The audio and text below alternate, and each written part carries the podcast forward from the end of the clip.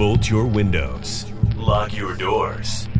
Check your closets. Look under your bed. And then prepare yourself.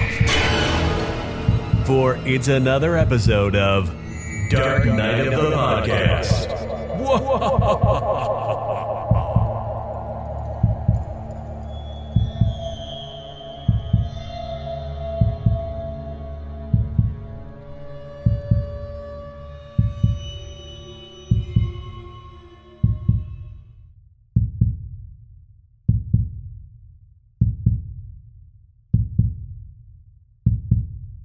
Roger, I have a question for you.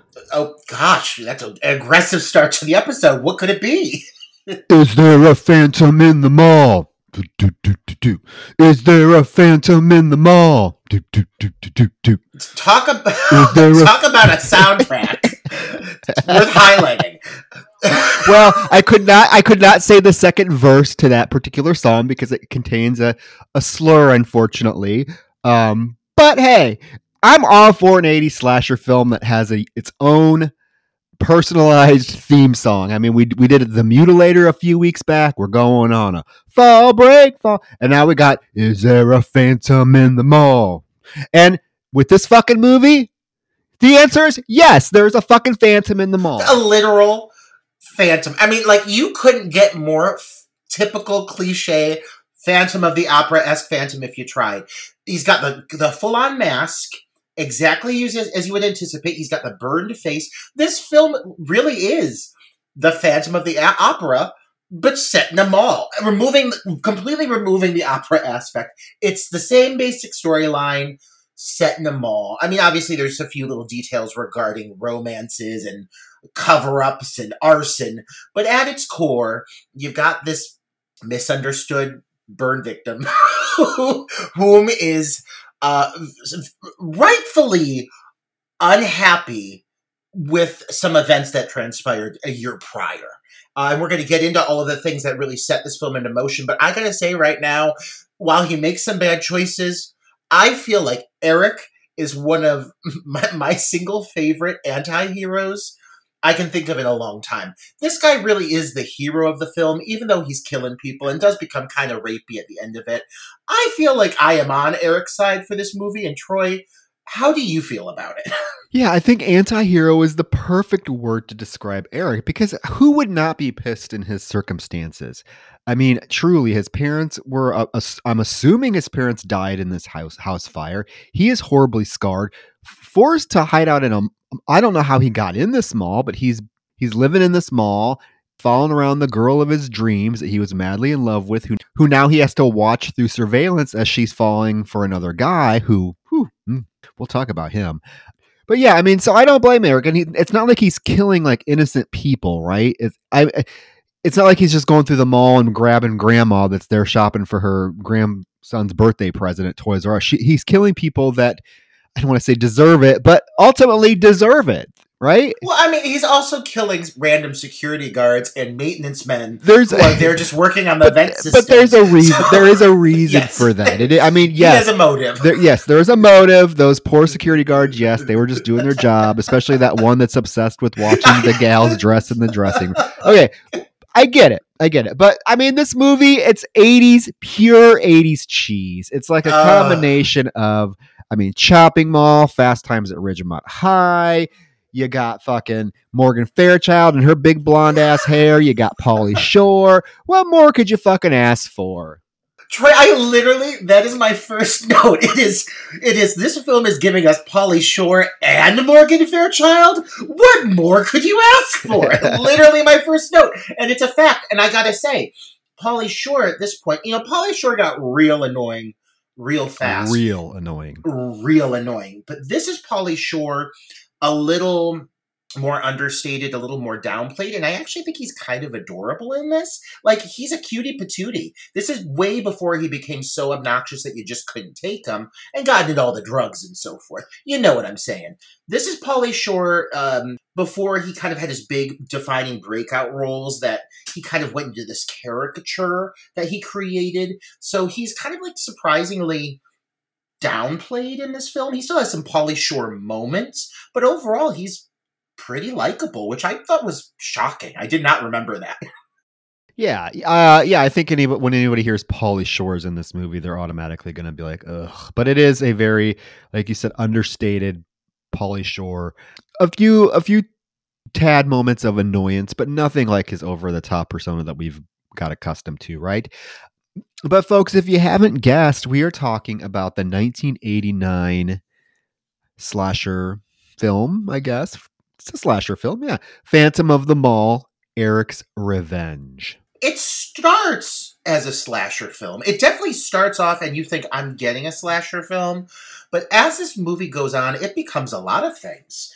It, at one point, it becomes, I would say, very prominently becomes a martial arts film. Like, there is a good 30, 40 minutes of this movie where you have a multitude of very complex fight sequences that take up a fair amount of time in this movie. If you would have cut down on some of those fight sequences, and I mean, I love them. I love them, but not necessarily in a movie where I've been seeing people getting their faces shoved into fans and so forth. At this point, I'm expecting a horror movie. And so when you give me three back to back martial arts fight sequences in this film, I'm a little taken aback. It's a, I'm a little I'm a little thrown off by it, but I'm going to roll with it because this movie has a charm to it that I love. I think this movie is just a, a delightful watch in all of its absurdity, and it has a rather likable and very attractive cast. Yeah, you are completely right, and I feel like that is the uh, sort of the announcement that needs to be made if you've never seen this movie. Is it's fucking absurd, but if you go into it with no expectations and just watch it for and then realize you're going to watch a bunch of absurdity, it's a fucking blast. It really is. Um, is it a good film? No. Uh, the story doesn't make a whole lick of sense when you really start to t- dissect what's go- it doesn't make fucking sense. I, I want to know how this mall was built so fucking quickly. First of all, this giant Mall of America size mall apparently was built in like four months. I don't know, but um, but that's just the start of it. We are going to get into it. We uh we want to point out something. Last night we spent a great deal of time recording our we always say uh, for patreon we're, we're, like oh we can make these shorter because they're just patreon episodes. So not that we don't like our patrons we love them for subscribing to us and, and listening to us. We got double digits still. Well we ended up talking about the Bette Davis disney produced watcher in the woods for two hours last night How? I know. So if that's how, Troy? I know this is going to really entice you, but if that sounds enticing and you want to hear that episode, head on over to patreon.com slash dark night of the podcast and subscribe. I know it's enticing to. Uh, I, uh, I, I'm literally over here like with tears in my eyes because you fuckers like I'm. I'm gonna tell you people right now. If you want to hear Troy go off about a movie, listen to him talk about Watcher in the motherfucking woods, which I've had revelations about that film after we reviewed it. We're going back to it. There is an alternate ending that's about 15 minutes long that I found sleuthing on the internet that deserves some attention. We will be following up on Watcher in the Woods in our Patreon. I assure you, there's more to come. But right now, we're talking about a movie that's as bonkers as its title, which is the not only the Phantom of the Mall, then they had to add on Eric's revenge. And it's not like Eric is a defined character that you, the viewers, are going in anticipating. Like, oh, Eric, like, this is, uh, you know, like kind of like Jason. If they would have made like blah, blah, blah, blah, blah, Jason's revenge, I'd be like, fuck yeah, I'm to see that movie. Like, I expect to see Jason. Good to know he's back. Who the fuck is Eric? None of none of us are enticed by the, the concept of Eric's revenge being added on to a title Phantom of the Mall. Uh, I mean, I think Phantom of the Mall alone would have suited this movie just fine, but no. They really want you to know that there is a tale of vengeance here at play, and you do get quite a lot of revenge, which I do appreciate about this film because it, it is a vengeance story beginning to end. And when you find out the reason for why, I mean, you're like, absolutely, you go get him. I don't blame him. I, I don't, don't, blame, blame him. but the film, yeah, I mean, the film. You mentioned it early, uh, early on that the film does start out like a very traditional slasher film, particularly with the opening sequence of some unknown figure like jumping into a, a, um, a mall sporting goods store. He's crawling through the vents and he jumps in and he's breathing heavily. We see him taking like a jacket off a mannequin, grabbing a crossbow and a face mask. And this poor security guard just doing his nightly rounds just wanders into this store and is immediately shot in the fucking chest with the crossbow. And that's how the film opens. So you're like, okay, yes, a slasher film in a mall. Yay, okay. Because, you know, Chopping Mall, which again, another absurd fucking movie that I love, and we are covering it. It's on my list. I've talked about it. We are covering it. The, thing about Chopping Mall is they, you know, the title itself, Chopping Mall, and then um, the tagline on the box where shopping costs you an arm and a leg. Clever. but I, you know, as a kid, I thought Chopping Mall it's going to be a, a slasher movie. It's really I mean, it is, but not like the traditional slasher. So with Phantom the Mall, I wanted to see people being picked off in a mall by a masked killer. And that's what you get for maybe the first 15 minutes of the film. I would say like something like Hide and Go Shriek is a better example of if you want a mall themed slasher or like the initiation. No, I mean, so we get this opening and then we do get these fiery opening credits. And the film wastes no time cutting to this mall opening ceremony where the mall owner, Mr. Posner is his name, is giving a grand speech and about, oh, finally, Midwood is on the map. And he introduces Miss Mayor Karen Wilkins, played by the ever lovely Morgan Fairchild. Not the strongest actress in the that's come out of the 80s, but God, I love her. I mean, she that big blonde fucking poofy hair, that voice, you know, she always she always looks so elegant, carries herself very elegantly. And I feel like this role was kind of fit her very well. Like she's not terrible. No, she's she's quite good in this film, to be honest. And the character, when you think about this character being the mayor of the town, I mean, her involvement in the story is it's way more prominent than it needs to be. I mean, she gets kind of evol- involved in the kids' hijinks for a while, and she's like giving him advice and saying she's going to work alongside him, and it, it, it's kind of far fetched. But everything about this movie is far fetched, so I can roll with that. But she's actually great in this role. Um, she's often wearing these like great power suits. Like she starts off in this like big shoulder pad, peach colored power suit. She ends the movie in a sequin dress with her knockers all pushed up. Uh, they really make her look like a glamorous mayor, and the people seem to love her. And she is hyping up this mall, and she's all into it. And so it does open it on like this note of wow, what a what a huge deal. If only they knew 25 years from this time period and malls would be completely dead. Like a dead concept that's no longer operating. So it is kind of weird to see their enthusiasm for it. I, well, I wanted to know what kind of shithole town this is that they are getting this worked up about a fucking mall. The crowd is a cheering and a hooting, and she's saying Midwood is finally on the map. And I'm like, because of a mall? I mean, if the town is a shithole and she's dressing like this, it's obviously why she was elected mayor because she's the best looking thing in the town. Apparently not, though, because again, we mentioned the cast in this film a, a pretty damn good looking across the board. So, despite Midwood being a a dump apparently before this mall got here, they do produce some some good looking town folk. But yeah, everyone's excited about the mall. And then we cut to a uh, a bar and grill that apparently is inside the mall called Sleuths, where we are introduced to Melody, who becomes our lead final girl. And uh, she apparently just interviewed for a job and thinks she did not get it because when the bar owner comes out, she's like, "Oh, I'm sorry. I, I totally understand if you go with somebody else." But he's actually bringing her her uniform, so she is going to be a waitress at the new mall. Soft spoken and demure. Melody, like right off the bat, encompasses so many of the traits that you want to see from a good final girl. And I really do believe that Melody over the course of this film hits all the notes that you want to see from a strong final girl, especially when you get to the final 20 minutes. She's likable. I mean, she is just sweet as fucking apple pie. She's so pleasant. And then you get to the final like 20, 30 minutes of the movie, and girls in the middle of these wild fight sequences and hanging off rafters. like she gets super physical out of fucking nowhere. Didn't anticipate it, and she does it in like a tiny little, little like navy blue suit dress with a mini skirt that looks really fucking hot on her. Her character goes through this kind of evolution towards the end of the film that is kind of exciting to watch.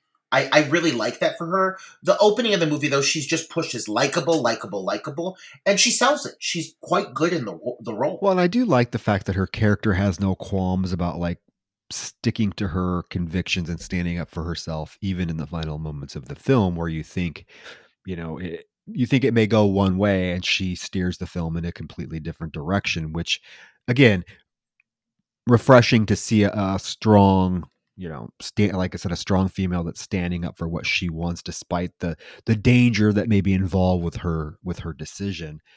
We do cut to then a bunch of 80s, that big blonde 80s aquanetted hair, all these blonde girls in line filling out applications and interviewing for a sales girl position at Windsor Fashions. Sounds amazing. It's, I mean, some of the clothing outfits that you could buy at Windsor Fashions, Roger, your next drag show. I know where we're going shopping for you. If it's still standing. if this place is still standing. Everything about this is so fucking dated, but I love that this this line uh, out the door for girls applying for a position here. It looks like they're fucking auditioning for a Hollywood movie. Like it's some big to do. Really, like you'd think that before this mall came to this area, the only thing they had was like a DQ. Like they they ain't never had nothing like this in Midwood before, but now they got they're applying for the new sales girl over at Windsor Fashions, like, and all the girls are in line. It's some big deal, and you do get the introduction of this character Susie, who comes busting out of her interview, looking all confidant, cute little outfit. What a cutie patootie this one is! Yes, the characters in this film are, for the most part, likable across the board, and that is again, re- I want to use the word refreshing because so many modern day horror films, slasher films, made the mistake of giving us characters that are s- completely unlikable, completely underdeveloped. And I'm not saying like this this Susie character is like three dimensional or anything, but the actress is stunning. She plays the part well. Um, her interactions with the Pauly Shore character are quite charming, and you know, yeah, just likable all all around. And she comes up stomping out of that interview. She got the job. She got the job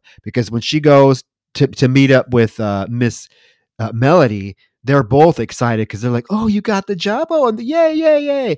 Uh, and then they go to watch the mayor, Mayor Wilkins, and even Melody makes the comment. She's like, "Oh my god, I don't know how she does it. She always looks so put together." She does. She absolutely fucking does. Down to the makeup, she looks great, and they all acknowledge it. And they even they get to pose for a photo here in a moment with her. It's such a big to do. Um, this whole grand event, the opening of the mall, um, one of the focus points of, of the speeches that they're giving is around this upcoming mall investors' Fourth of July ceremony that's coming up, and it's apparently quite the to do. And as they're kind of rattling off about it, you do have this kind of mysterious figure lurking inside of the air vents, clearly the same figure that we saw before. And and I want to point out now because for a good amount of the, the, the movie, the antagonist is only portrayed in like silhouette and in shadows. And this is, I would say, when he is at his strongest as a malevolent force within the film. As soon as you see what we're getting from this movie, it loses a lot of its fear factor. But right now, as it is still in that kind of slasher stylistic approach, they're they're really handling it like we said, like a slasher movie at, at this point he is rather effective when in silhouette. Uh, so there are a few moments here as you get him creeping around, sneaking up on employees working there in the in the vents and so forth. That he's rather effective. I, I wish that they would have been able to maintain that throughout the course of the film, but eventually it does all kind of go to shit in that category. Yeah, because again, like you mentioned, the film switches tones about midway through. It switches from being a a true bare bones slasher flick to something a little bit more wild and convoluted. And like you said, almost like a fighting kung fu revenge film. And the, the, the, the shift is jarring, but I don't think it makes the film any less enjoyable uh, once you kind of get used to what, what just what, what's happening and you you go with it. So yeah, he watches through the air vents, and when they mention the July Fourth like ball that's going to take place at the mall, you see him go to his calendar and circle that date.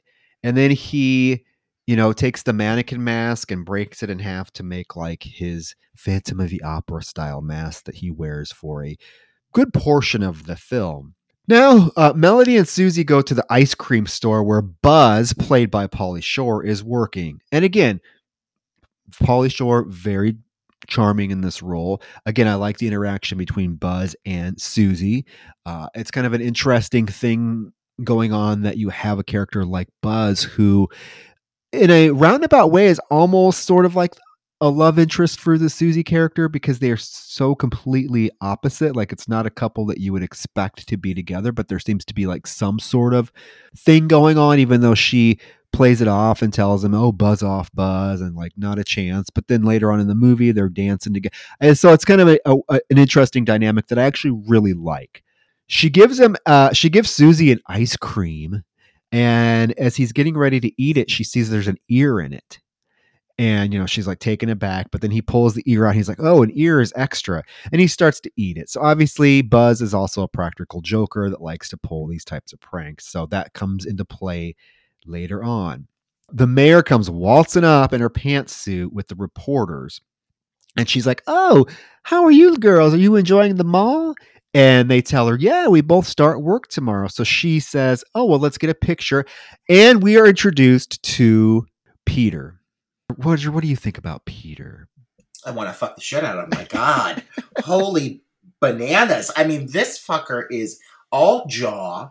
I mean, he's just so fucking handsome. He's handsome. Like some people are like handsome only of that era handsome, and some people are just traditionally handsome in a way that just holds up. Like to this day, this guy is still hot as all get out, and um, he is just quite a heartthrob in this movie. Not to say that you know Eric, when he's not horribly burned, isn't also fucking hot, as we'll come to find. This girl's she's getting her pick of the litter. I mean, like she is getting some fine ass men fawning over her. Sure, one of them has severe skin wounds all over his face, but I don't care.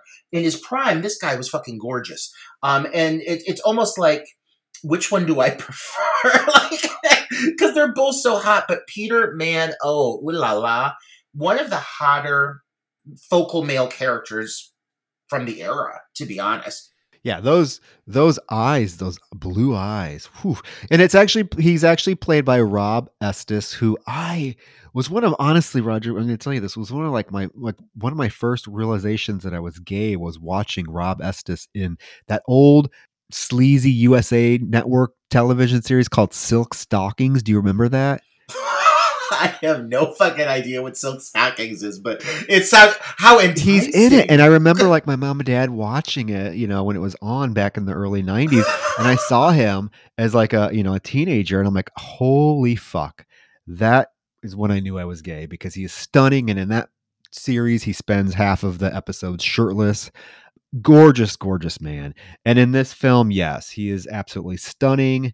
can't take your eyes off him. Acting, not the strongest, but who the fuck cares when you look like that, right? Right. So Right. they get their picture taken all all the while that same person is wa- still watching them from the air vents. Like this person, this Eric, it's Eric. We're not gonna. It's not a mystery. Eric is in the vents. Like he literally spends his entire day like stalking Melody through the air vents. And when you think about that, it is quite creepy. To the point where he's like everywhere that she's at, he's there looking through the air vents at her. He also watches her through security cam footage and he records footage of her so he can watch it over. Once you start to think about what this guy is doing and like his obsession with melody and stuff, it does make it it does make him seem a little less like a guy you want to root for, honestly. Oh yeah, there's a creepy factor that exists with this character. That's undeniable. I mean, he is doing some crazy things. I mean, he's also killing people too. Like, let's keep in mind, killing people to get to her. So he's definitely unstable. I I get why after everything that's transpired, but yeah, he is definitely um, a flawed character. Um, who is consciously making a series of really off-putting choices, especially as you said, his fascination and fixation on her. And not only that, but his apparent jealousy he develops towards Peter pretty much right away. Because when you see them connect for the first time, there's this moment between Melody and Peter where he's like, I remember you. I was on site for this fire. I remember taking photos of you. And he kind of starts to recollect that he knows her face, why he recognizes her. You do have moments where you see early on Eric acknowledging this, recognizing this, and starting to form a hostility towards Peter, which does carry through the film. There is purpose for that. So I'm happy that seed is planted rather early on. Peter actually says, "Yeah, I remember you and I remember you saying something about a guy that you saw that that evening with a with a religious symbol earring of some sort." And she's like, "Yeah, I did." And they killed Eric and nobody cares and she storms away from him and he follows after her and she goes to her I'm assuming her work locker, right? And opens it up and there are a big bouquet of orchids in it. And we cut to a flashback. This film loves its flashbacks. And it's a flashback of Eric before he was burned, when before the mall was built, giving her these same types of orchids. Charming. Oh, Eric is just so infatuated with her. Um, initially, in a good way, like in a loving boyfriend kind of way. And one of the things that is initially established is that Melody has not yet gotten over the loss of Eric, and she's having nightmares about you know his his death, and and she speaks very highly of him.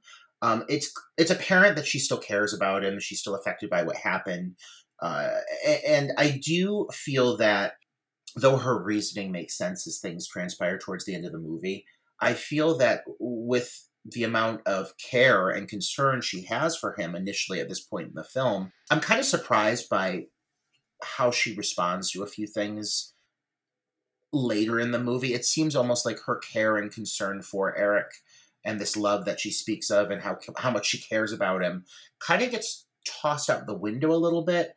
I'm not saying I question her overall decisions to say what she says to him and do what she does to him. Um, but I do feel like she makes it seem like she's still madly in love with this guy. She's not over having lost him. And uh, it seems like we see her get over that pretty quickly here. Yeah. And not to jump ahead to the ending, but we, we, we kind of know why she has the sudden change of heart when she actually has to see what he looks like now. And I guess that's the whole sort of underlying theme of the film, right? Are you still going to love somebody if they lose their looks or whatever. Because yeah, the minute she sees him at the end of the film, she kind of changes her tune um, and realizes, you know, yeah, this is probably somebody I can't really have an attraction to anymore. And that doesn't make her, you know, a shitty person. It is, you know, it's been it's been a while since they were together, but yeah, she she's been holding on to this love and this this anger that she has, the fact that she knows that he was killed and she can't get over him. But I think that Peter comes into the picture just at the right time to kind of help her move on because again Peter is fucking stunning. So as Peter walks away from Melody, Buzz approaches Peter and tells him to, he needs to lay off Melody because she has been dealt with a lot of stuff. Peter's response is, "Well, why don't you let her tell me that?" And now we are it's kind of your first indication that Peter has a attraction for melody. And then we get a scene with a character by the name of Justin, who happens to be the mall owner, Mr. Posner's kid. And this is actor Tom Fridley, who horror fans, 80 horror fans, will know from Friday the 13th, part six. He's big in this role. He's kind of big in this role, but I gotta say, I also think he's kind of hot. I like a guy with a prominent nose. Uh, and while this guy is a complete asshole over the entire course of the film, I mean, never once does he have a likable moment in the movie. Like he's kind of hot. He's wearing a crop top at one point. I like that. Um, I think, yeah, even even this guy who's supposed to be totally shitty and a, a total prick is still kind of hot. Hot cast. No, he is, and he, I've seen him. You know, I, I've seen you know being two homosexuals. We we belong to a lot of like gay horror themed Facebook groups and groups and whatnot. And I've seen like people try to do polls on who the hottest Friday the 13th guy is. And Tom Fridley always makes the top probably three. He plays Cort in Friday the 13th, part six. The, you remember he gets the knife through his head while he's driving the RV. Uh, looks pretty great in that too. But yeah, he's a, he's a good looking guy. But in this film, he is a complete asshole. I mean, I don't know the the point of this character really because he doesn't really add anything to the plot except another kill and i think that's and he has a great kill scene. It's one of the best of the of the film but like the, the presence of the character really doesn't add anything to the plot. Like you could totally remove this character and it'd still be the exact same movie. Nothing would change um except he just is fucking annoying. Like he's the the foe to his father. You know his father owns this mall obviously is rich and so of course his son is going to be like this delinquent who shoplifts, who is just causes all kinds of mayhem. I could have done without this character, honestly, but I do I do appreciate seeing him in, in another 80s slasher flick. Agreed, agreed. Especially because I think one thing to acknowledge, we keep saying that the like, you know, there's so many likable characters in this film in the sense of the leads, but the four focal characters that were given, Buzz, Susie, Peter, and Melody, are all likable they really don't have many flaws overall. Um, they make consistently good choices throughout the course of the film. They are supportive of each other. They look out for each other. They go out of their way to help one another. So I think that, you know, you really want to see these characters make it through the movie. You got to have a few characters thrown in here that you don't want to see survive. Uh, I, so I think I do feel like they created this character just to have another unlikable individual that you're like, ugh, I can't wait for this person to get killed. I'm just waiting for it because there's really not that many characters that you feel that way about in this movie, but he's so heavy-handed with it. I mean, everything he does is so unlikable. Yeah, well, no, the problem is like um, many of the people that do get killed in this movie are on screen for literally ten seconds point case in point the very next scene after we int- are introduced to justin we cut to just some random repairman. We don't even really i can't even make out his face working in the vents when all of a sudden eric comes up behind him and shoves his face into a fan a vent fan slicing his his face to pieces blood spurting out of it and stuff like that. But again just a random person we really don't know but we also then realize that eric is definitely stealthily deadly we then get Melody and Susie are in a store trying on clothes uh, as these this perverted security guard sitting up in the security office watching all the gals unchanged. And there's some big milky boobs bouncing around as these girls are changing into their outfits. And we do get the presence of another horror don't want to say icon, but a, a fairly well known horror actor, Ken Foree from Dawn of the Dead. And he has a fairly large role in this. Yeah, it was so nice to see him. I, I didn't remember him being in this. It's been a long time since I've seen this film, to be honest. I mean, I've seen this movie before. There's several scenes that I was like, oh my God, I, I I remember every single frame at this moment, like the the escalator scene coming up here in a little bit. But overall, there were so many things that I just didn't recall about this movie, and seeing him being a Romero fan was awesome for me. It was really refreshing to see him in another reasonably well known horror title because he does have a pretty respectable resume under his belt. So it was cool to see him in this. Yeah, and you know he plays a very similar type of character. I feel like in all of these films, and it's it's no different in this one. He's kind of the in charge dude that you know is is to bark orders because he tells this security guard to get off his fat ass and go check this knocking noise that Mr. Posner just called up to complain about that's coming from one of the vents.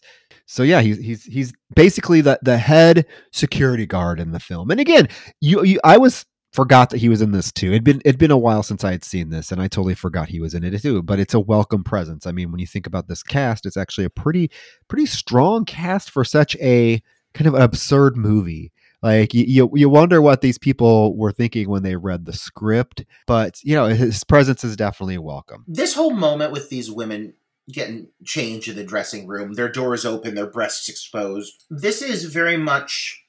Um, it, it almost feels a little tone deaf when you look at the rest of the movie. There's a couple of really aggressively sexual moments in the film, and other than that, it's kind of void of it. And it's almost like like why did you do this? Like why do we have all these women lined up to get this really gratuitous, like, just mm, shot of multiple nude women just standing there with their knockers flipping and flopping?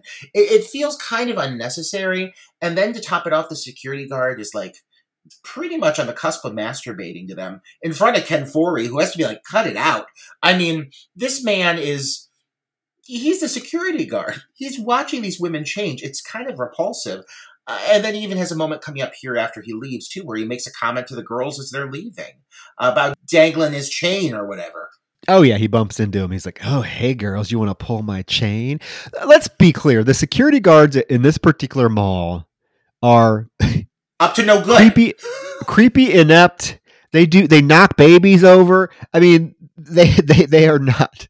These would not last in the real world, right? So yeah, so he goes to check it out. Melody, in the meantime, sees this purple dress that is actually hideous, but she. Oh my god! It's gross.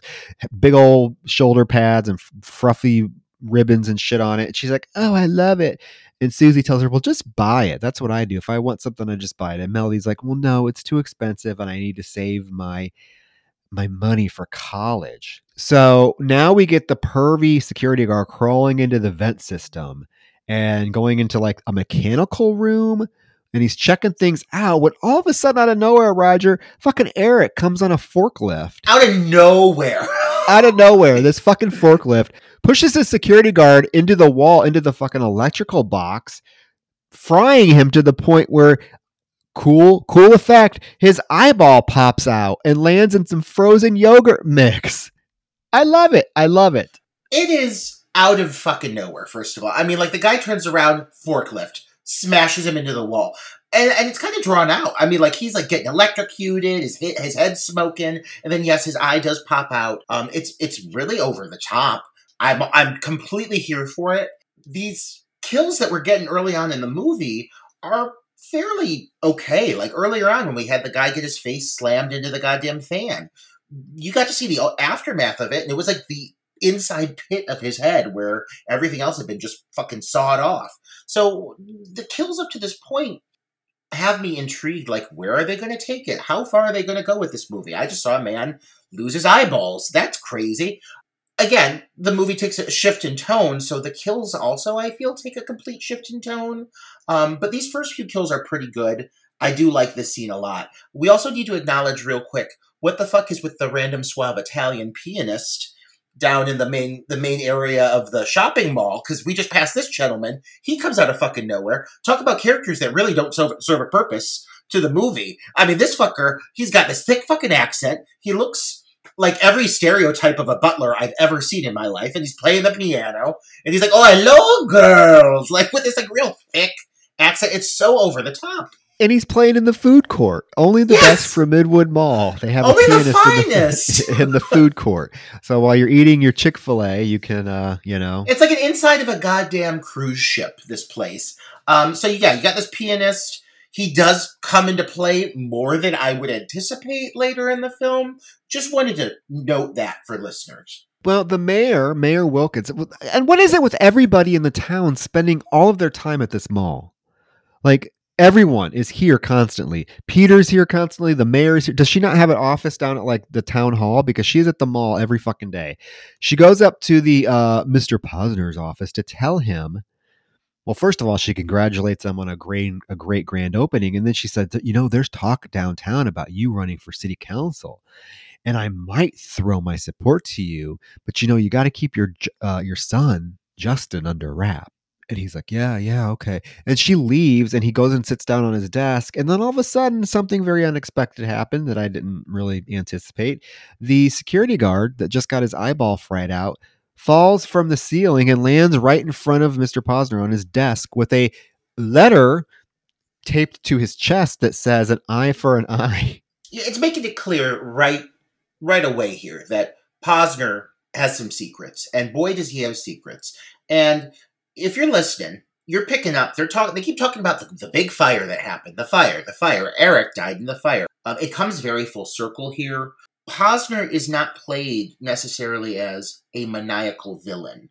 Uh, we've seen far bigger, more over the top villains here, and I kind of like that he is kind of discreet and hush hush about the shit that he's doing and the things he's pulling off. He never seems like this massive scheming obvious, big monologues kind of villain. Everything is played as almost like as, political between him and Karen, and it's very quiet. And there's some things that come out about her too later that you wouldn't expect. So I do kind of like that aspect that they all had this kind of poker face going on. Whenever they're in the, you know, down in the mall talking to the people, they're they're really likable. But behind the scenes, there's a lot of shit being swept under the rug.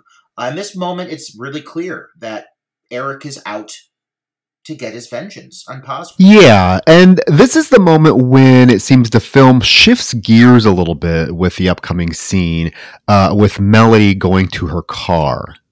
She goes to her car and opens it, and there's a gift on the seat. She opens the gift, and it is that purple dress that she adored, that, that she said she couldn't afford. Awful dress. Yeah, she's taken aback by it, and she tries to start her car, and it won't start. So she gets out and pops the hood. And as she's trying to look in the hood to see what could be wrong with the car, she's attacked from behind with this figure dressed all in black and wearing a ski mask. And this figure is like aggressively trying to like, I don't know, is he trying to rape her? What do you? I, I couldn't really tell. What was he trying to like grab her and pull her away and put her in the car? Was he trying to rape her? I don't know. But he's aggressively manhandling this poor Melody as she's screaming fucking bloody murder all of a sudden we see a figure appear on the roof of the mall and shoot this random assailant in the shoulder with a crossbow. The assailant screams in agony and takes off running just as conveniently Mayor Wilkins shows up. This mayor is too accessible in this movie. This mayor is everywhere. She's not just in the mall when you need her to be in the mall casually. Uh, she's also like at one point they go to her house like it's no big deal go into the mayor's home in the middle of the night knocking on her door and she just lets you inside she is far too accessible i'm happy to have her but it, it, it's almost uh, i don't want to say bad writing but it's almost like too strategic that she's there whenever they need her. Um, i think they're trying to you know shoehorn some morgan fairchild into the movie which i'm here for that. Um, but it does feel almost planted you know? Oh yeah, it doesn't feel like authentic or realistic. Um, but she does tell Melody that she's going to report it to the police, and they'll want to talk to her. But for tonight, Melanie needs to go home and get some rest. Uh, the mall owner, Mr. Posner, is on the phone. We cut back to him, and he's calling somebody who says, "Hey, I'm going to need your help again." And then we get another flashback of Melody and Eric making love in his bedroom. These two must have fucked constantly because every flashback we get, they're fucking. It's the steamiest flashback I have seen in recent memory. These two are going to town. I mean, soft, passionate kisses for you. Like they are soft kisses all over their torsos, rubbing his chest, kissing on her knockers, licking her belly button. I mean, I was, I was thrown off by how sexual this moment got because again, this movie doesn't seem like it really needs to go there, but god damn, this is a long drawn out sex dream. yeah, I mean, they're licking and yeah, everything. Licking, sucking, and then all of a sudden she has visions of like the person pouring gas on the house and then lighting the house on fire and all of a sudden fire engulfing Eric and she of course wakes up screaming it's just a dream. She sees what seems to be a George Michael-esque silhouette uh, silhouetted figure looming over her in this nightmare as he I think is dousing her with gasoline. I think he was going to light her on fire too, but it didn't happen. But the killer does have a very George Michael vibe at times. I just we need to point that out now. There is a distinct accessory that's been brought up a few times. They keep talking about this earring, and this apparently is an earring that this uh, what I think is going to be proven to be an assassin. This man that just comes in and does this guy's dirty work, killing people. He's got this earring, and, and we learned he refuses to remove this earring, and I think that is the worst possible decision for somebody who's trying to do major crime having such a noticeable accessory that you absolutely will not get rid of well it's the one thing that make them recognize him. It's the one thing that makes melody realize it's it's him. She even shares it with with peter that he has this very distinct religious symbol dangly earring. After the next day at the mall peter is there again. Like i said everyone just like lives at this mall.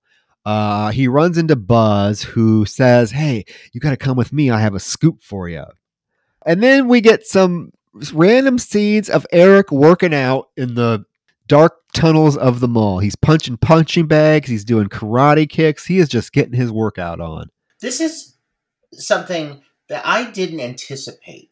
Uh, workout montages, uh, images of him with workout equipment. Like, how the fuck did he get this shit into the into the lair that he lives in? I mean, this is some serious equipment. He's setting up monitors, cameras. I don't know where he's managing to pull this off because I think he's isn't he in a sewer lair beneath the mall? That's what I don't understand. Where he's because is he in the vent system? Is he in the sewer? And how how how did he manage to like go unnoticed for all the time that they were building the mall? Like if uh, he, yeah, and I'm here for him having this whole like eye of the tiger, like learning martial arts becoming a badass journey. I like that for him, but it becomes a very prominent focus here. I mean, he's always working out.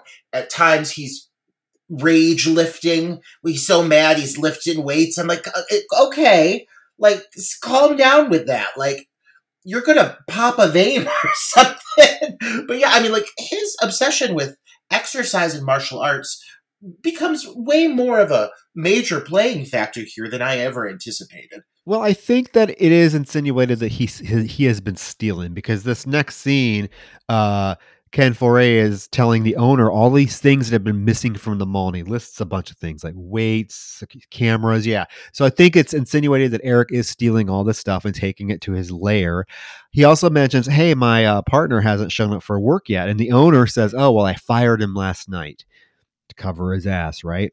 Uh, we cut to Justin you know, the bad boy. He's but he's playing pinball, and like when the pinball attendant is not looking, he whips out a screwdriver and opens up the pinball machine and steals the money. Keep in mind, this fucker's dad owns the mall. Like this, these these have to be like millionaires. Why the fuck is he stealing quarters from a pinball machine? Well, then he also looks like he's at least twenty three. I mean, is that really the the scale of petty crime that you're going for, man? Like Get your life together with your shag haircut. Jesus Christ. Like you're stealing quarters from pinball machines? What are you, 12 years old? Step it up. Get a job.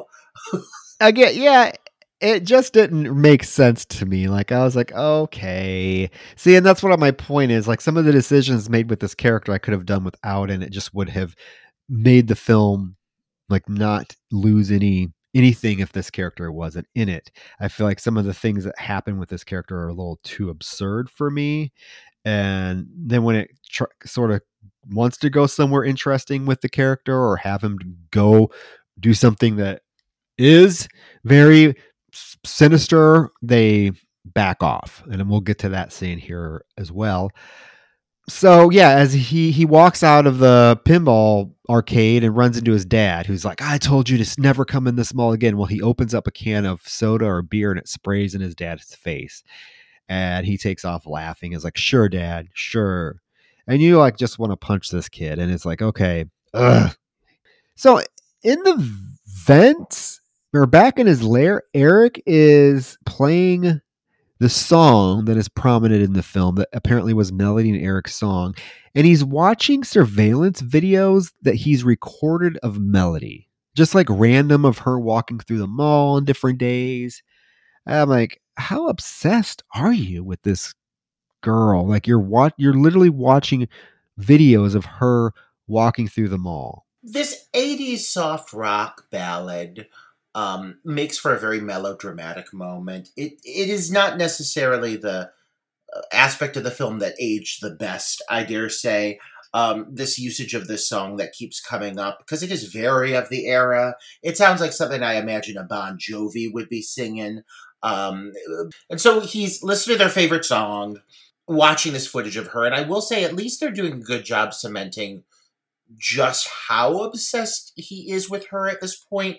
Because keep in mind, we've really not seen him up close yet. He's not had any dialogue. He's not had any real interactions with people. So they're having to create these little moments all on his lonesome that give you, the viewer, an understanding of the fact that he really is obsessed with this girl. I mean, he's carried this with him this whole time. Uh, who knows how long he's been waiting for his plan to unfold? I don't know how he got her to get apply for that job to begin with, but thank God she did because she's there now.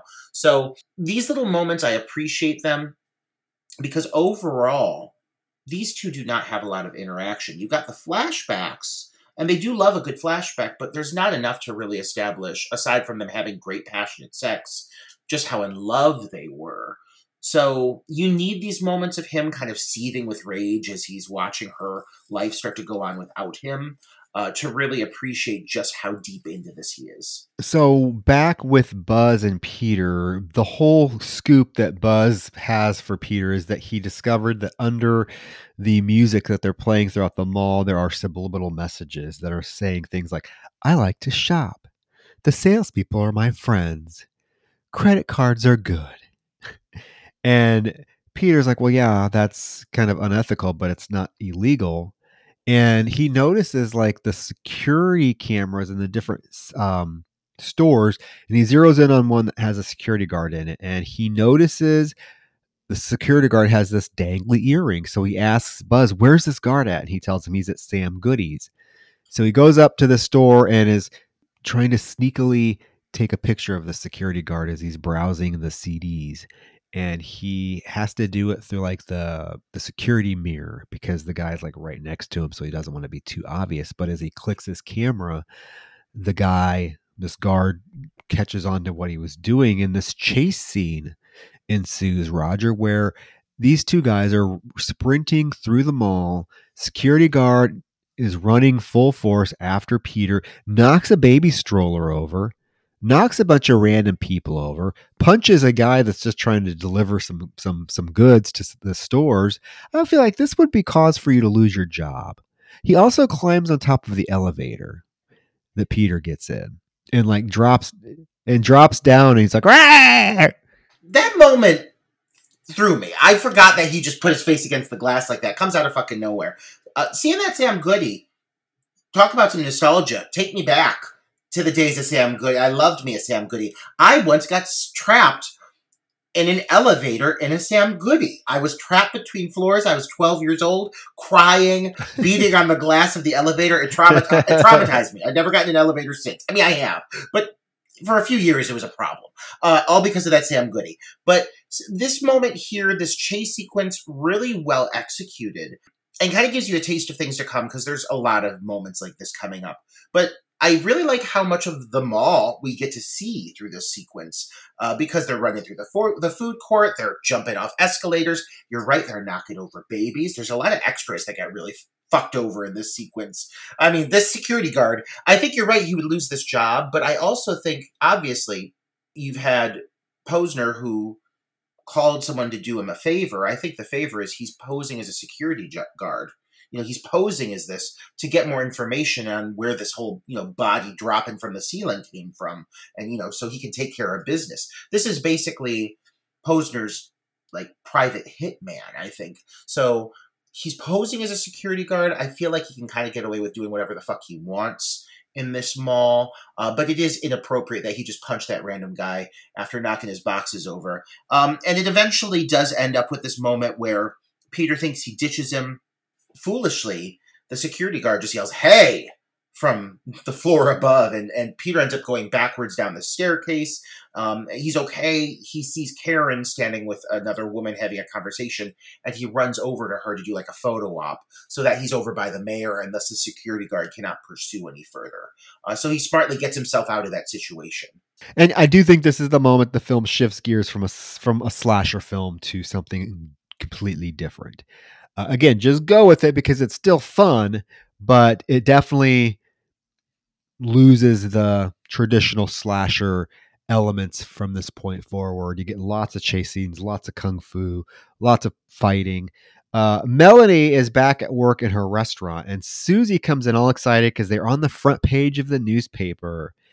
Every interaction that Melody has, Eric is watching from the vents uh, so Susie le- is leaving the mall. And she walks by uh, Buzz's ice cream store, and he gives her a free ice cream because she's famous now because she's on the Thursday front of the Thursday newspaper. And as she walks away, she notices there's an eyeball in it.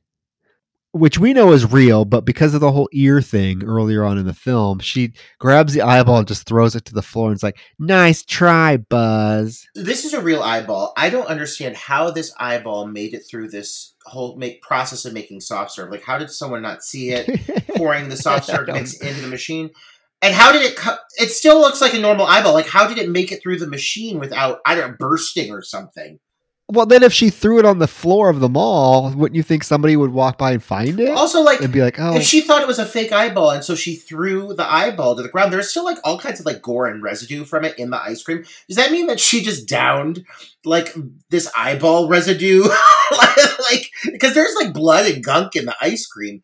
I mean, I think girl just ate some like nasty ass gory ice cream and didn't even think twice about it. So okay, girl, like whatever. She seems unfazed, and it's a very brief moment. I was expecting that eyeball to have a bigger moment, um, but it's fun. It's fun and it's funny. It does not come back into play.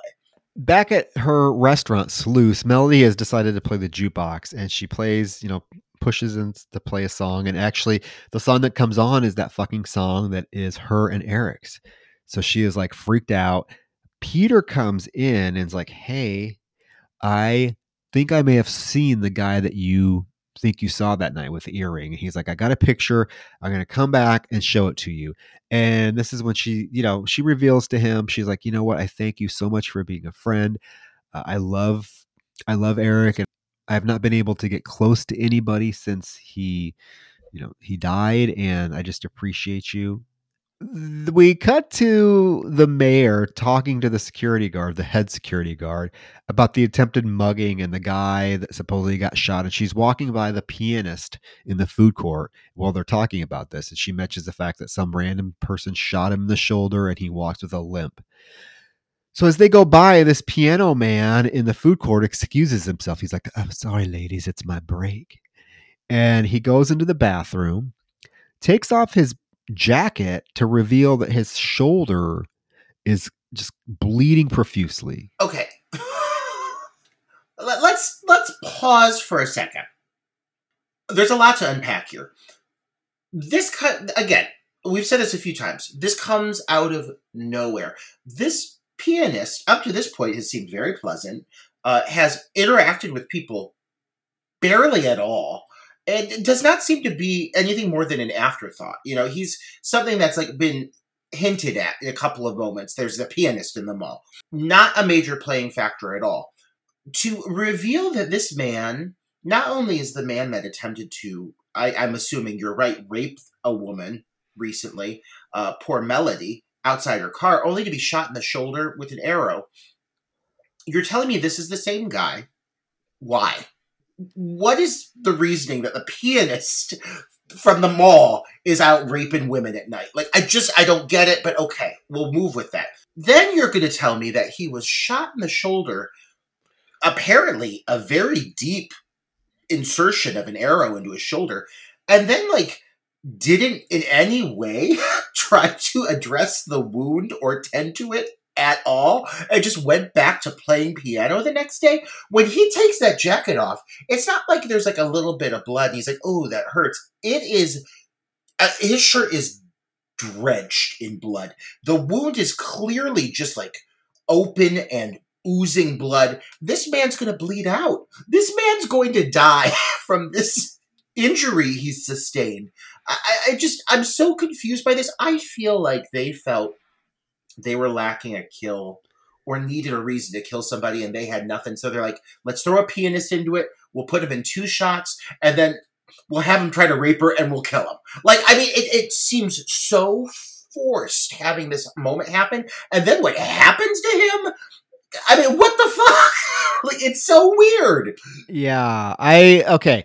And again, this film, shit happens in this film that just is not consistent with like what the rest of the film is trying to do. And this, I think, this scene with this random penis, yeah, he's literally he's been bleeding out of the shoulder profusely for like he's for 24 hours now. This guy would not be a stand be a be able to play the piano, let alone stand up. Like, hello. Um, but then he goes to the bathroom, and while he's in the bathroom, uh, we see that uh, Eric is unscrewing he, Eric see Eric knows everything about the small because he knows exactly what pipe leads to what toilet because he unscrews the lid of this pipe and he puts something in this pipe. And while this gentleman is sitting on the toilet he shuts off the light and we find out what Eric has put into the pipe to go into the toilet is a fucking cobra because as this, this as this pianist is sitting on the toilet a cobra comes out of the toilet. Ow! It's so strategic. How did Eric manage to get this cobra into this toilet so easily? I don't. And it just happens to. It, it's literally there in a, in a matter of seconds. I don't know it. It, it. it comes out of the toilet. and It's looking at him, and the guy's like, "Oh, oh," and it literally lunges forward and bites him in the dick. What is this moment? What is this? This is what. After all of this, first of all, when I see this scene start unfolding, and I'm a first time viewer, I'm like, oh my god, you're going to kill that poor pianist? Like this poor guy. Why are you going to pour the. Well, why are you going to kill the man that's just bringing delicate piano music to this lovely mall setting? And then you get you give me the reveal of him being the attempted raper, and you're like, oh my god, that was unexpected. And then you're going to have a cobra come out of the toilet and bite him in the penis. And then you're going to have him give a no scream. Again, we've referenced Troll 2 multiple times recently. This is a Troll 2 level, level scream reaction when the snake bites him in the dick, which you do not see, but you do see the snake lunge in at his crotch, and the guy screams at the top of his lungs. And then after that, I don't think you ever hear about it ever again. Do they ever ever acknowledge that the pianist just They got don't. killed by a snake? they don't.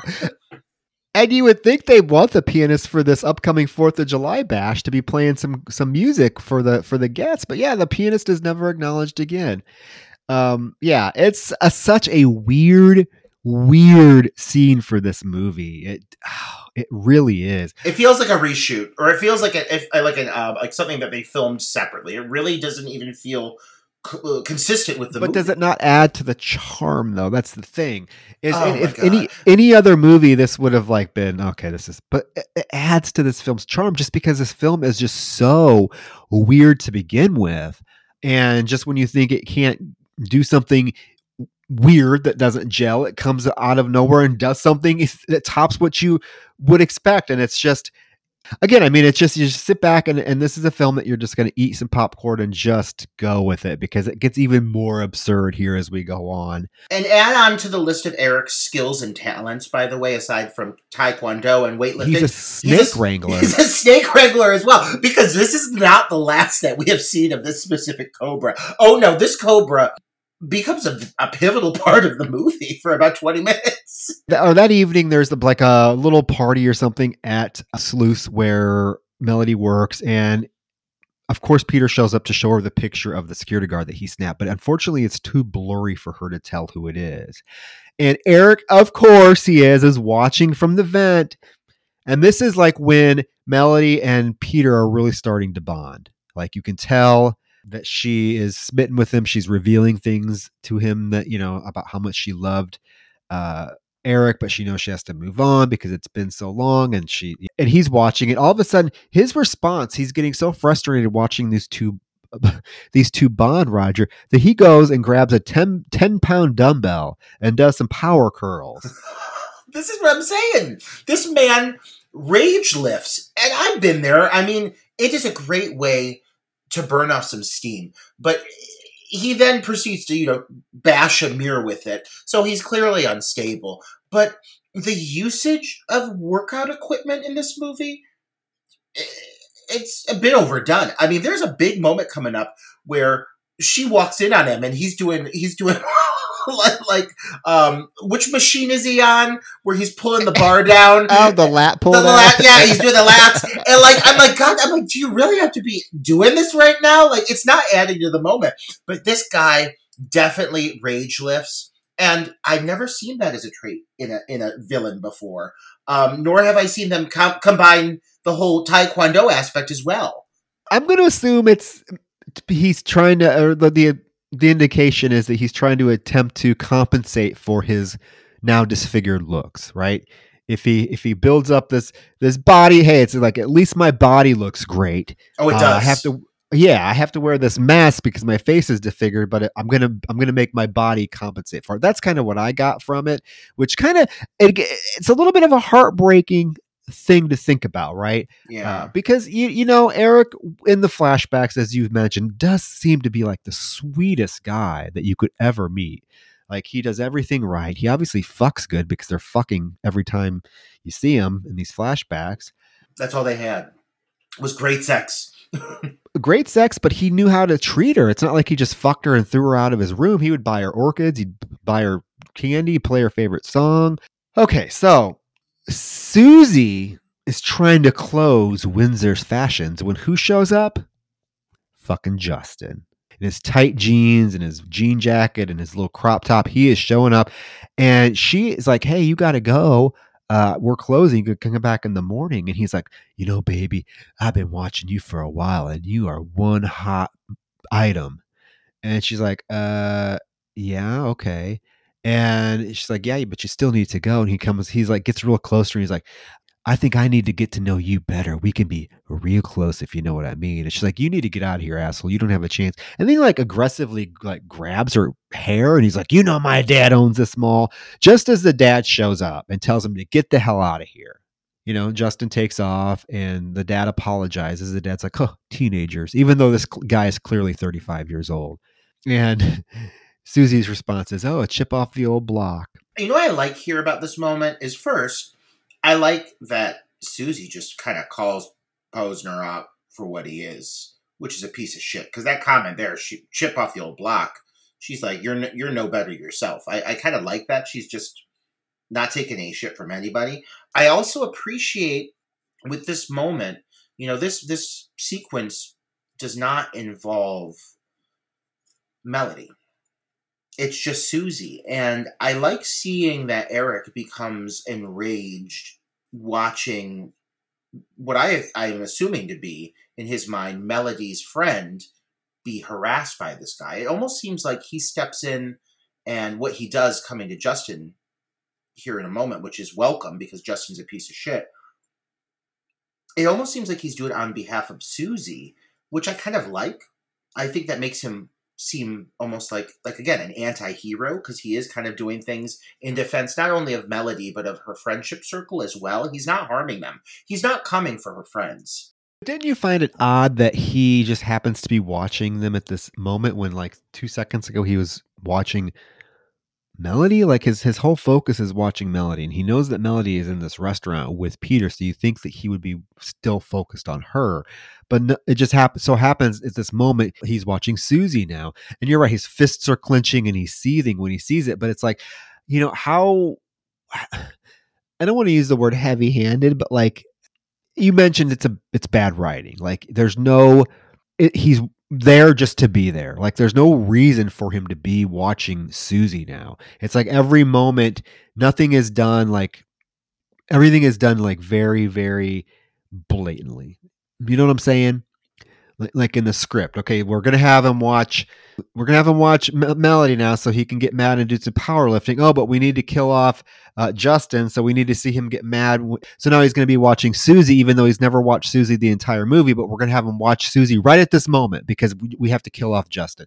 It's all very contrived. That's the word i'm looking for. So, and it, yeah, it leads to Justin's demise, which is actually one of the best death scenes in the film because he finds a skateboard and he starts skateboarding through the mall. Uh, and fucking Eric comes finally out of the out of the vents. Eric is out of the vents. He's at the top of the escalator, and he has a fucking lasso. And he swings the lasso and lassos around Justin's neck, causing him to be strangled, obviously. And he's like throws the other end of the rope into the escalator and it's a long drawn out scene of Justin being like strangled as he's pulled up to his inevitable death when he hits the top of the escalator and it like crushes his neck. Uh, it's a very very uh, like i said it's effective I like this scene a lot. The only thing that kind of ruins it for me is the really bad like dubbing. Yeah, yeah. You know, when I look back on my memories of this film, this is the scene that stands out the most. I, I vividly remember watching this as a young teen, and you know, it, you're right. It's a very effective buildup. It is. It is well executed. It's something I think we're all terrified of. You know, the idea of like having like something get caught in an escalator or something like that and yanking you by the neck, like I don't know. I mean, that's something that's always made me like kind of uneasy. Um, and they play it really well in my mind up until it gets to the reveal of the kill. And I was really anticipating because up to this point, I'm still feeling like this is a slasher. I just think it's taken a moment to breathe. Um, but up to this point, we've seen again people's faces getting blown off in metal fans, people having their eyeballs pop out. I was thinking this head's going going to get crushed in this thing or something, and then it just builds up to being nothing more than him just you know having his neck broken at the top of the escalator blood coming out of his mouth that's the end so it's an amazing build up the finale of it left a little to be desired for me again it had been a while since i'd seen it but i was really expecting something kind of along the lines of what we've gotten with all of the other kills thus far no, I and I get that. I get that. Yes. Uh when he actually reaches the top of the escalator to his demise, it is kind of just kind of kaputs out. But I do like the this the slow build up. They took their time. I mean, he's struggling, he's screaming. He knows what's going to happen to him, and he's just thrashing and he's just being pulled up this escalator and it's it's long it's excru- it's excruciating to watch until he finally just gets up there and it, yeah it just breaks his neck there's some blood that comes out of his mouth but it's nothing nearly as gory as maybe some of the other death scenes we've said. We've seen eyeballs pop out, we've seen faces get chopped off.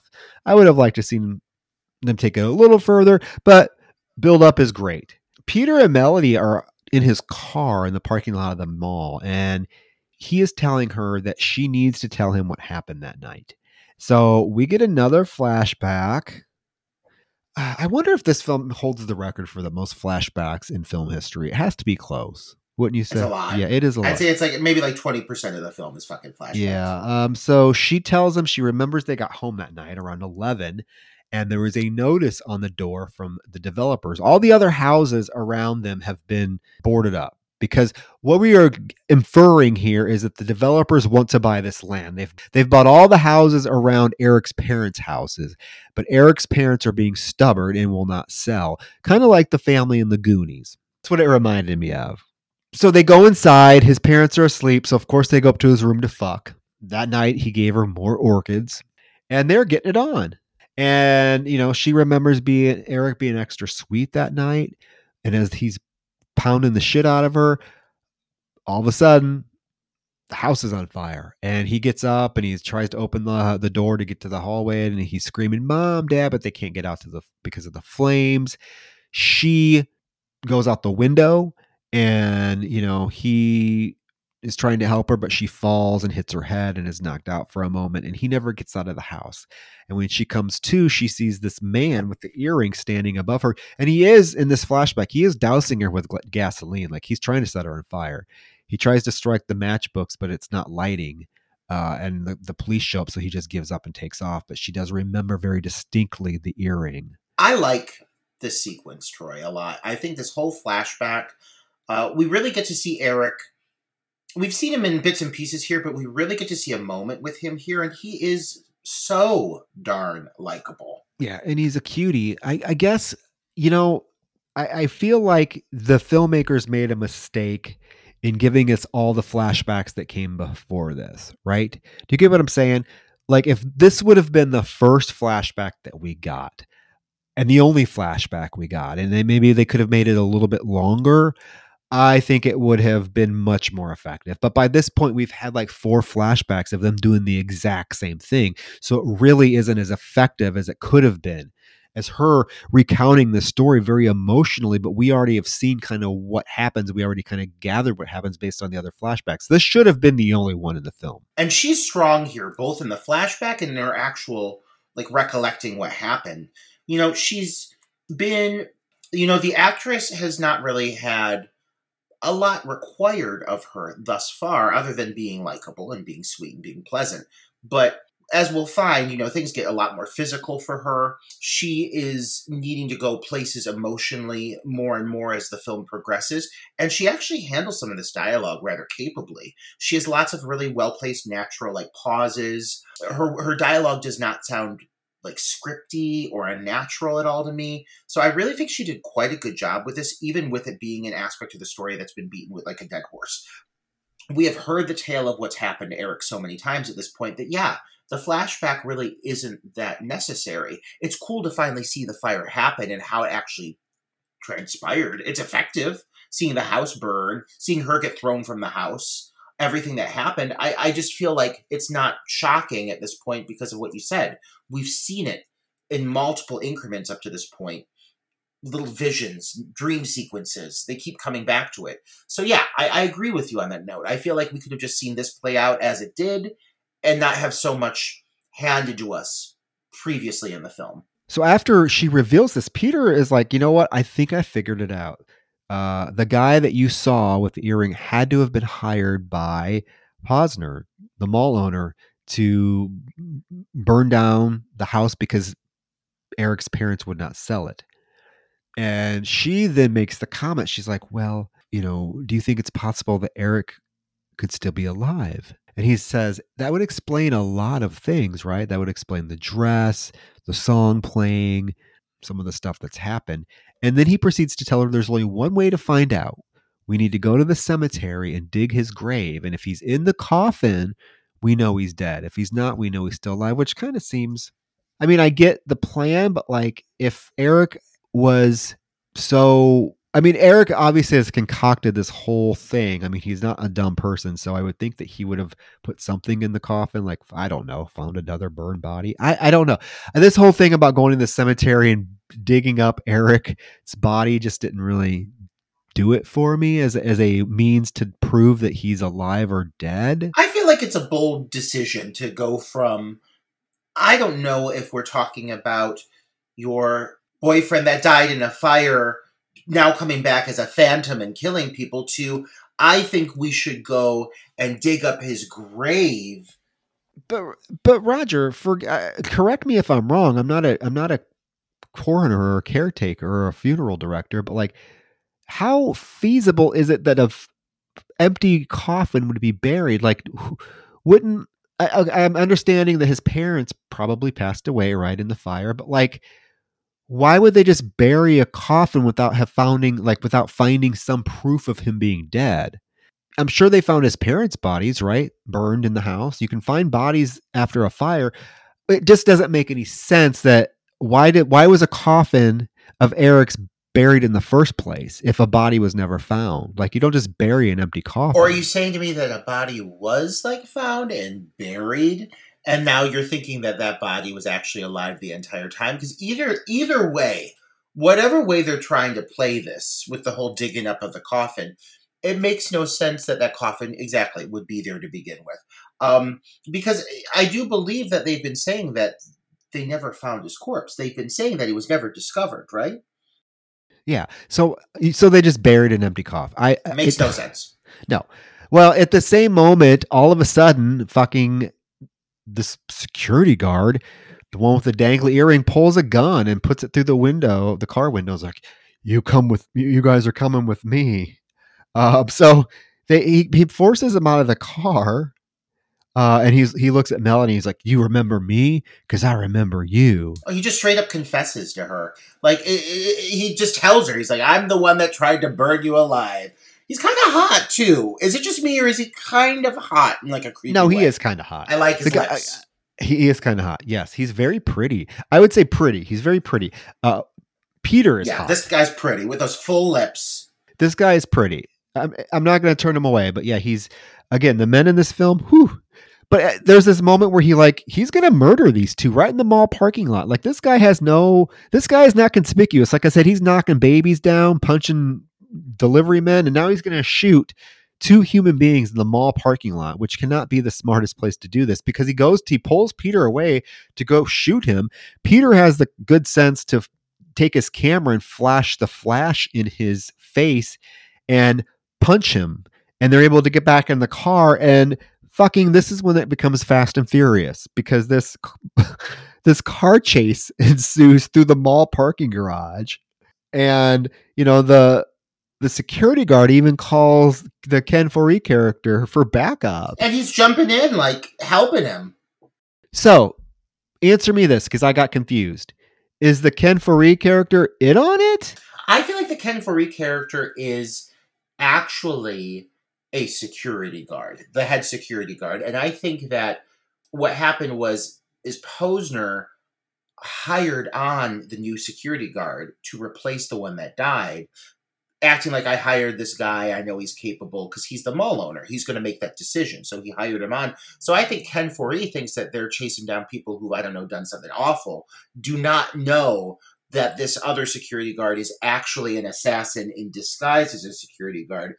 Either way, no matter how you shake it, this movie gives you everything. I mean, you get a lavish chase sequence through this parking garage, multiple cars, people getting crashed into, people, a man getting hit and flipping head over heels, flipping over the hood of a car. I was gonna say, people are getting run over. I mean, It's violent. this mall. So this mall, I would feel like by now would have a pretty bad reputation. Like I'm sure this mother of that baby. I keep going back to the baby, just because, like, come on, over.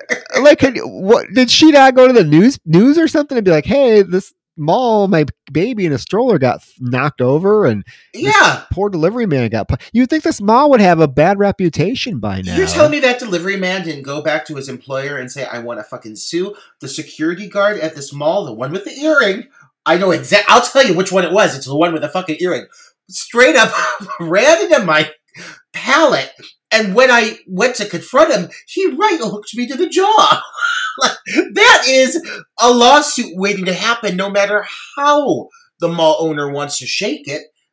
You're not telling me people are coming from left and right saying, "I- my, my baby's getting pushed over. A man, I just saw a man get hit by a car. You gotta, you gotta tighten it up here at this, at the goddamn, uh, what's the name of the ball again? Wildwood, the Midwood, Midwood, Midwood. Mall. Midwood Mall is a dangerous, They need to rename it Wildwood. it's a dangerous place. Dude, don't go there. Well, I know there's a mall. There is a mall in Houston. When I lived in Houston, that was it was real name was Greenspoint Mall, right? But everyone called it Guns Point because apparently it was all kinds of you know violent criminal shit happen, and I'm sure babies were not getting knocked over at fucking Guns Point yeah, yeah. What that happens if a baby's getting knocked over, that place is problematic. Like you got to get the cops involved. But it's the cops. They're do. It's the security guards that are doing it. So that's a problem. The, but either way, the chase happens. Eventually, it does culminate in uh, uh, goddamn Eric jumping on the hood of the car and causing.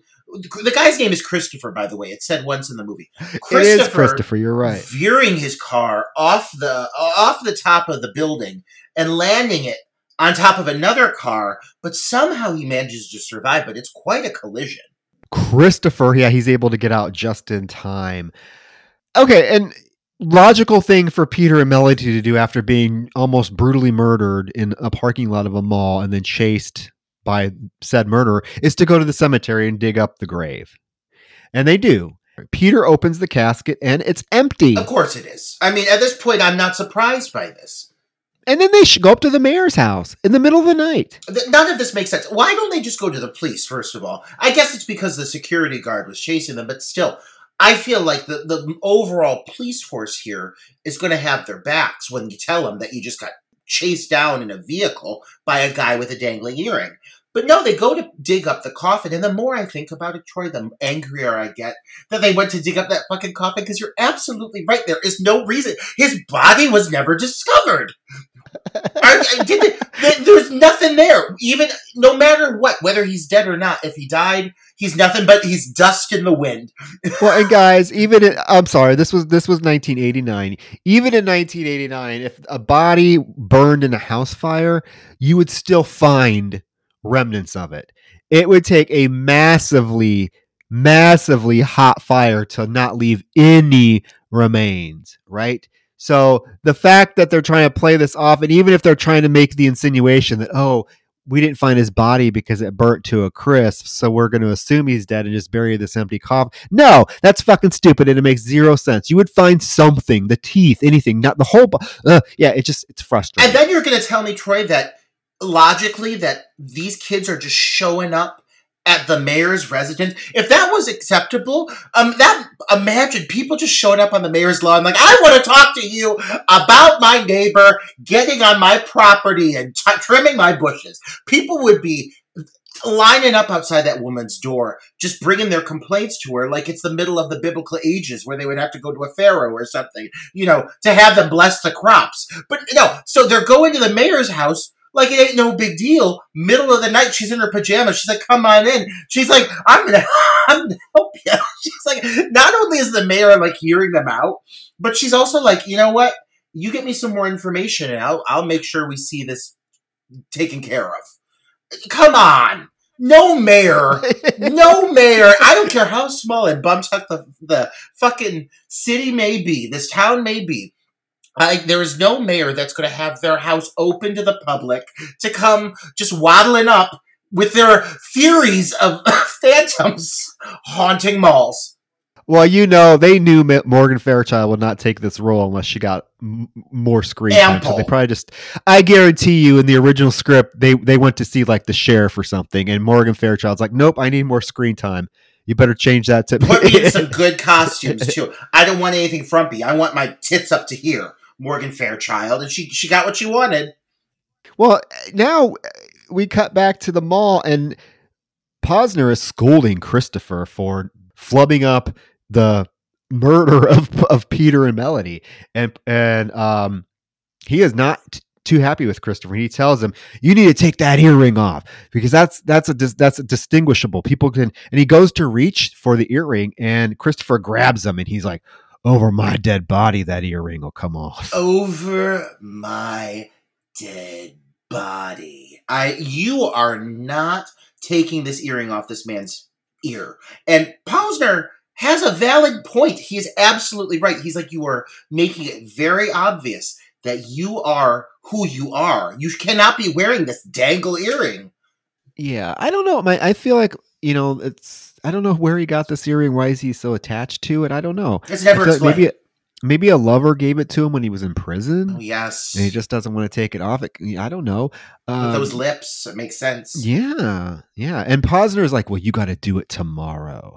And now we get another sex dream from Melody. This is the horniest broad in the fucking. She's having a sex dream where Eric is pounding the shit out of her, and then he morphs into Peter, and she gets this big old smile on her face, and then.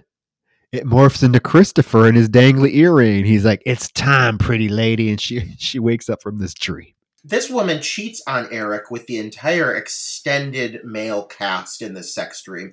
I mean, they do make this very seemingly modest young woman quite a sexual individual. I mean, she's thinking about sex when she's not being pursued by the phantom or being attacked in parking lots.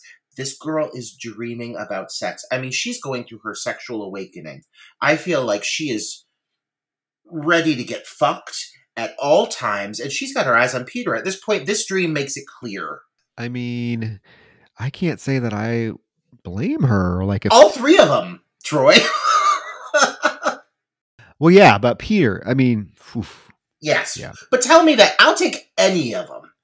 well, yeah, I'm not gonna turn either No, down, but, But Peter's my pick of the litter. she she's one lucky gal. Let's just put it that way. Imagine that that that foursome. I mean, imagine. Good God, she would walk out like she was riding side saddle for days. I mean, just waddling out of that orgy. Okay, we got to keep moving. we got to get. We got to land the plane. Okay. okay, so uh, we see Eric in the annals of the wherever the fuck he is. I don't. Is he in the basement? Is he in the vents? Who knows at this point? But he is rigging a bomb. Where did he get this? I'm assuming we're supposed to. the bomb store in the mall. Just- There isn't there this moment where he like goes into the sporting goods store and steals like a sporting goods store isn't going to have bombs? Like, no, but they he, he has like this. It's not a bomb, but it's like a stretchy cord that he uses to to, to build the bomb. I don't. okay, whatever. Nonsense. Keep going. But but next, so then Melody's at work, and the earring guy he bold. This he's bold. Christopher is bold because he shows up at the restaurant, and sits at one of her tables. Oh, I love this music cue here. Like this music starts coming up and it's like fucking catchy and intense and she's she's not dealing with this. She immediately goes to call for Peter and she's like, "Christopher is fucking here at my job." And right as she's in the middle of conversation, I like this moment. He swoops in behind her and grabs her and they break into what is I would say my favorite moment in the movie. Oh, well, he- well, yeah, when he's like throwing her against the wall and pulls her into the maintenance room and like throws her down on the floor and slaps the shit out of her. I didn't anticipate this young woman to step it up in the choreographed fight sequence department, but I think if you're going to go into like a very like intense like male versus female fight sequence, there's two ways you can play it. Either you go real like uh, uh fragile and delicate, where the woman just can't fight back. She's so scared, which feels very dated. Or you have a woman who fights back as though she's about to be, you know, murdered, which is what you want to see. And Melody, really up to this point, I didn't anticipate her to be the girl that was going to fight back. I really thought she was going to be the damsel in distress. I thought she was going to be the one that was hanging on Peter's arm for the majority of this film. But no, I mean, she is just thrashing and kicking, kneeing him in the crotch. Just, I think she headbutts him at one. And then she's running and he tackles her around the waist. The way they film this sequence and the way they choreograph this sequence is honestly one of the best standout moments in the film to me. I think it feels very real. I think she feels extremely desperate. She's doing whatever she needs to do to survive. She's a, a, a final girl that fights back, and I really like that about her. And whenever she's able to, she continues to fight back up to the point that she's hanging off that goddamn banner. I mean, she is a character that is not waiting for the male to swoop in and help her. She is ready to defend herself. Well, we also we also have to point out this moment where he when, when he first grabs her, she drops her keys on the floor because that comes into play. But yeah, he slaps her and is like beating this. Sh- I mean, yeah, they are going at it. When Eric comes out of the darkness of this room and like round kicks Christopher, and what the- the fuck? yeah. Now this turns into basically like a kung fu Jackie Chan movie. The two of them are doing a poor attempt. The choreography between Christopher and Melody was pretty good. You know, their fight scene, but this is a little far fetched. Like you can tell it's a bit rough. They're they're they're kicking each other, but they're not even coming close to each other. They knock each other to the ground. There's this moment then when Christopher gets Eric and like throws his head on the shelf of the trash compactor and starts to bring it down. Uh, but Eric is able to grab it and push it back up and then flip himself over and put Christopher's head on this trash compactor and start it. And very reminiscent of the scene in Intruder, this trash compactor's thing comes down as Christopher sees it just getting closer and closer and he can't do anything. And it literally decapitates him. And we see the head come off and everything. We do, but and I watch this back a few times, but I, I feel that this is building up and building up. Martial arts sequence, long martial arts sequence. I mean, we're talking a long fight sequence. It goes way longer than it needs to. And then it, finally, you get this point where Christopher, you're right. You know, he's laying there, he's screaming his head off, and then the thing comes down, and it's like a it like it's like a clean cut where the the head just tumbles off, and it's clearly like the the fake rubber head toppling back into a bunch of boxes. I, it, it looks pretty fake. You can kind of tell that the head is just they're like and go, and the head just drops off. But I'll take it. I mean, it, it's it's fun seeing him get killed. I'm happy this character died. Yeah. Oh no, the decapitation sequence in Intruder is fifty times better. Oh my god! But you know, I mean, so far though, the effects in this film have been pretty hokey, anyways. Yeah. So it doesn't really feel out of place. But yeah, we do get the scene then when Posner is up in his office getting ready for the party and he grabs his jacket off of the coat rack and already Christopher's decapitated head is on there. I want to know how did he how did Eric get it up there so quickly? The vents, man. He's he's scuttling through those vents all the times. He's always in the fucking vents. Um, I, I like this moment. I, I think that actually it was kind of a fun reveal. I don't know how it happened. It makes no fucking sense, but yeah, it, it is a fun moment. Buzz figures out that Melody's in trouble, so he grabs Susie and he's like, Hey, we got to go find Melody. She is in trouble. We cut back to Melody waking up on a sofa somewhere deep in the tunnels of this mall. And she sees photos of herself and then sees Eric doing these lat pull downs that you mentioned earlier. This whole visual is absurd. Yeah, it's he's just and he's only. Do you notice there's like he's only doing like five pounds? Like it's not even set at like any weight at all. It's like one bars. This whole sequence, as it starts to unfold, it's kind of a, a series of just like really strange choices. Because yes, it starts off he's doing the lat pull downs. You hear the metal clanking, clanking as she wakes up and she starts to creep in towards him. And then, and then you see Eric. And when you look at Eric, when you look at him like clear and not like covered in shadows, he really is just like a handsome, physically fit guy from one angle and a horribly mutated, deformed, injured person from the other angle. And it really makes kind of for an absurd visual because he's like wearing like a, a, biker jacket or like a sportsman's jacket and a baseball cap, and he's really buff, really fit. So like even though he is deformed, he's also still kind of still sexy. It, it, it makes it it definitely makes it less scary when they really show him up close and clear. But like the mask, you see the mask, she takes off the mask, the voice, what they do to the voice, it's like it's all like Batman and gravelly. And it just it makes for a really weird overall reveal to who this character is now and what he's become. This scene is like parallel to the famous scene in Phantom of the Opera, right? Where the uh, Phantom is playing the piano and the girl sneaks up behind him to to to grab him and take off the mask. It's shot very similarly, but instead of playing a piano, our Phantom is doing lat pull downs. but she approaches him, down. yeah, and she's like, "Hey, Eric, hi, Eric." Yeah, and he turns around and takes the mask off, and she sees that he's disfigured. And you know she's taken aback by it. Obviously, she doesn't like scream and run away like the girl in Phantom of the Opera does. All she says is that you know what? I knew you were alive and watching over me.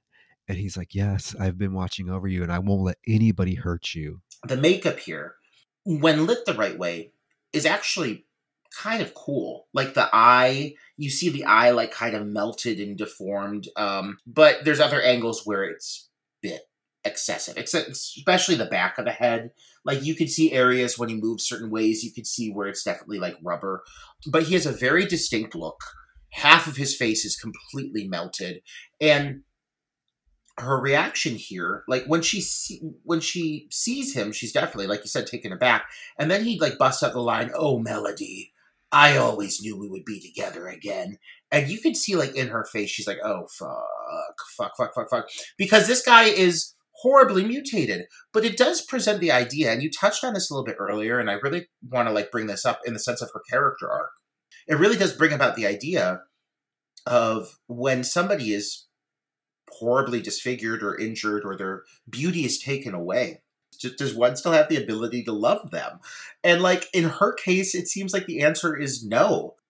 Is that fair to him? Like i mean yes he's done some horrible things but he's also like clearly been going out of his way to reconnect with her. And i i wonder if she if it makes sense her response like what do you think? Do you think it makes sense that she responds so like abruptly like no this is not possible? Or do you think if you saw that face you'd be like there's no fucking way in hell? Well i don't want to speak for myself because i don't want to sound shallow or superficial right but you know you look at it from the perspective of she you know she's a young teenager right looks are obviously very important to her and I'm not judging the character on her superficiality or anything like that because we don't know. Like you're right, we don't know how we would react in a situation like this if you think about it.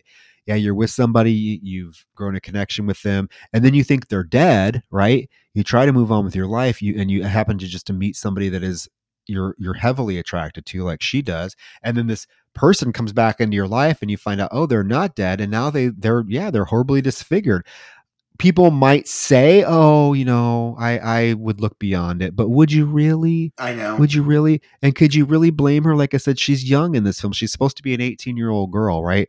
And I'm sorry, Peter is fucking gorgeous, and and he's portrayed just as much of a nice guy as Eric seemed to be. He's doing everything right. He's not an asshole. He's actually very smart. He he cares about Melody. You can tell he he wants to uh, figure out what happened to her so that she can move on. Um, so I can't say I, I blame her. And it's not her fault that Eric has not let her known that he's been alive this entire time. That's kind of a shitty thing to do.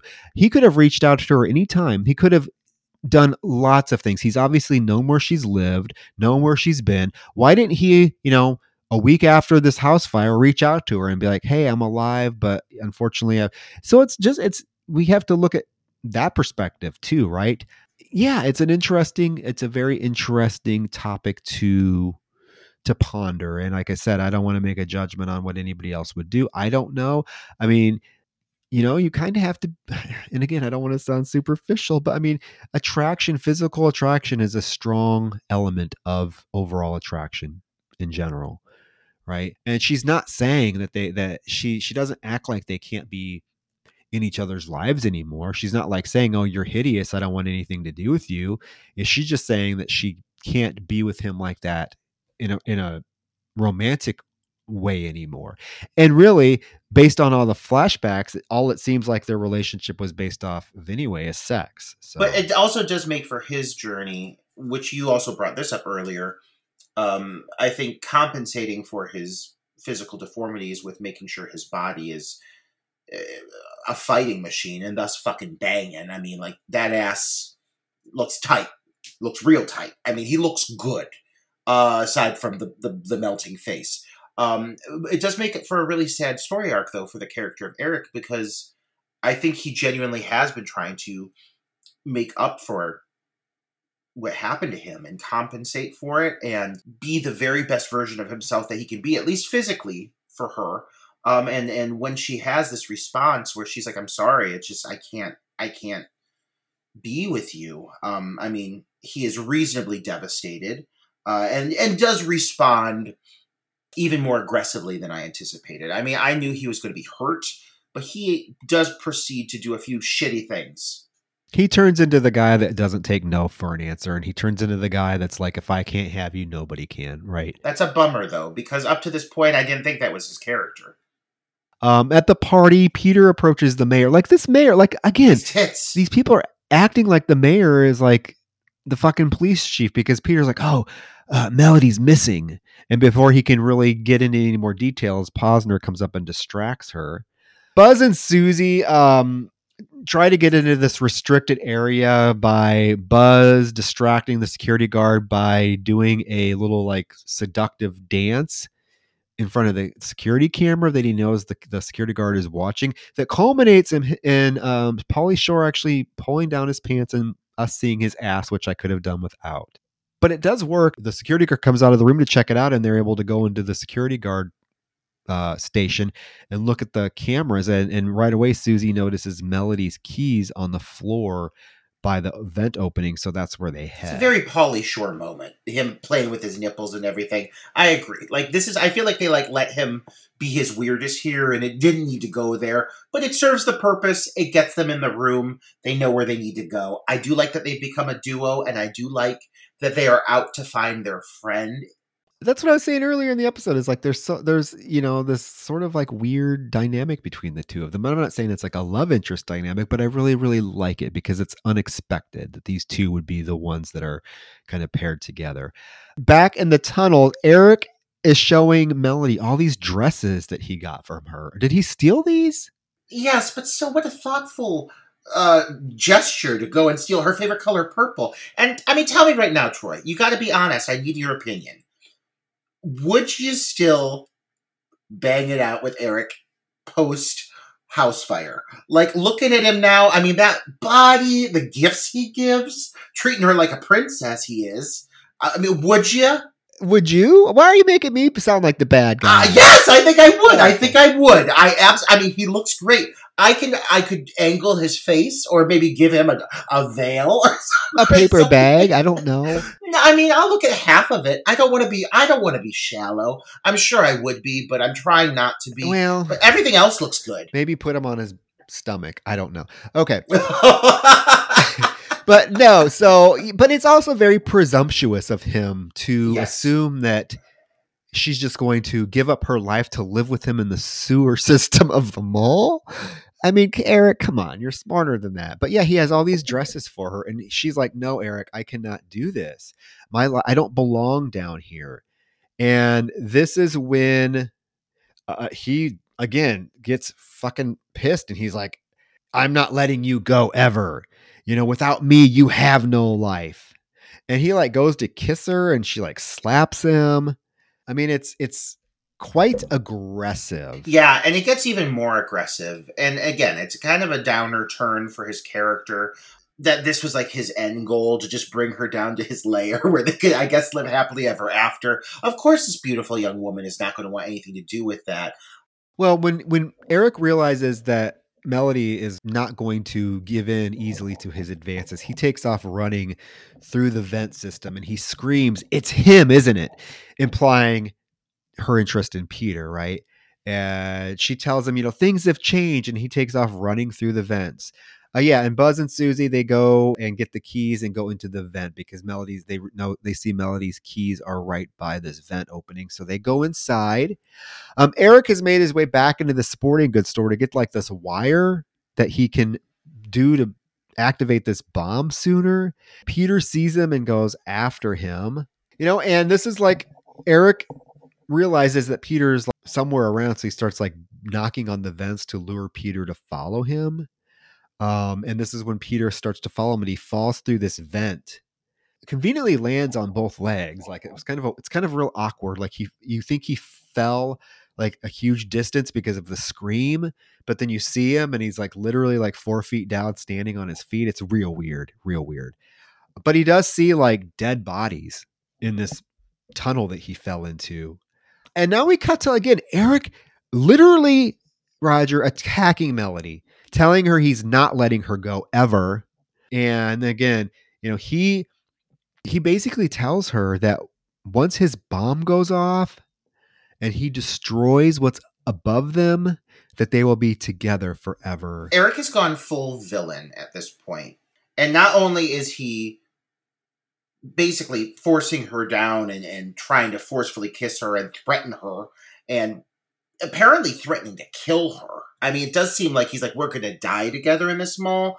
Um, but he's also making it very clear that he is blowing this whole place up and everybody is going to die. So he's become real dark real fast. So as he's going through the tunnels, Peter encounters this damn cobra. This cobra is down in the tunnels, hissing at people as they walk by. Where'd this go? And it's there for a while. How did it get out of the? way. how did it get out of the toilet bowl and go back down into the tunnels? What I want to know. I think you almost see like, don't you see the can kind of like roll in? I almost thought like it was planted there to keep people away. I don't know. There are multiple cobras.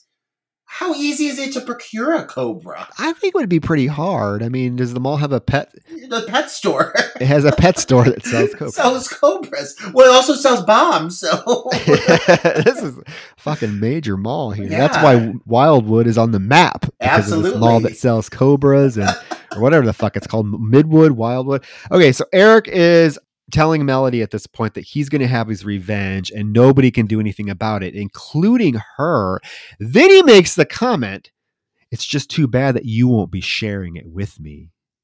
Insinuating that he's either going to kill her or and just suddenly Peter busts in and a fight ensues with him and Eric, which causes like a fire to start in Eric's makeshift living room. Eric gets ready, like Eric is fucking a tough motherfucker. I mean, he's he's lap pulling five pounds at a time, so he is built. And he so he grabs Peter and is getting ready to like punch him out. And Melody steps in and she's like, No, Eric, I love him. And Peter takes this distraction because Eric is like, What? to like punch Eric and knock him down. And on the way down, he knocks his head onto this table. And they are able to run out of the tunnel system at the same time Eric basically comes to. And this party is going on at this mall as well. The Fourth of July bash is is is happening. It's happening. All these old cows, they're gorging at the trough. They're just filling their plates with meats and their fancy dresses and their suits and just, you know, having themselves a time as you got the two hosts of the party just talking about how big everything's going to be and, you know, all the things that are to come for the mall. It's really quite an event.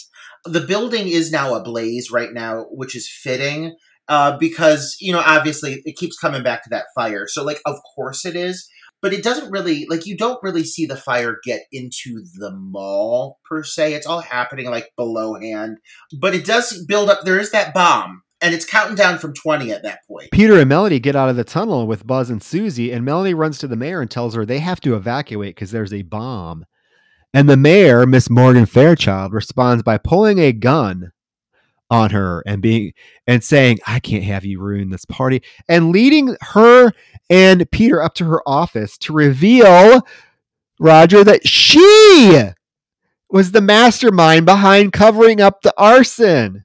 Talk about a twist. Like, not expecting this. Well, I mean, kind of expecting it. I mean, she has such a close relationship with the owner of the mall. But overall, even after revealing herself to be a villainess, uh, Morgan Fairchild still seems very pleasant and easy to converse with. And she's telling him, she's like, I, I mean, I, of course I did what I had to do. I mean, come on now with her little gun.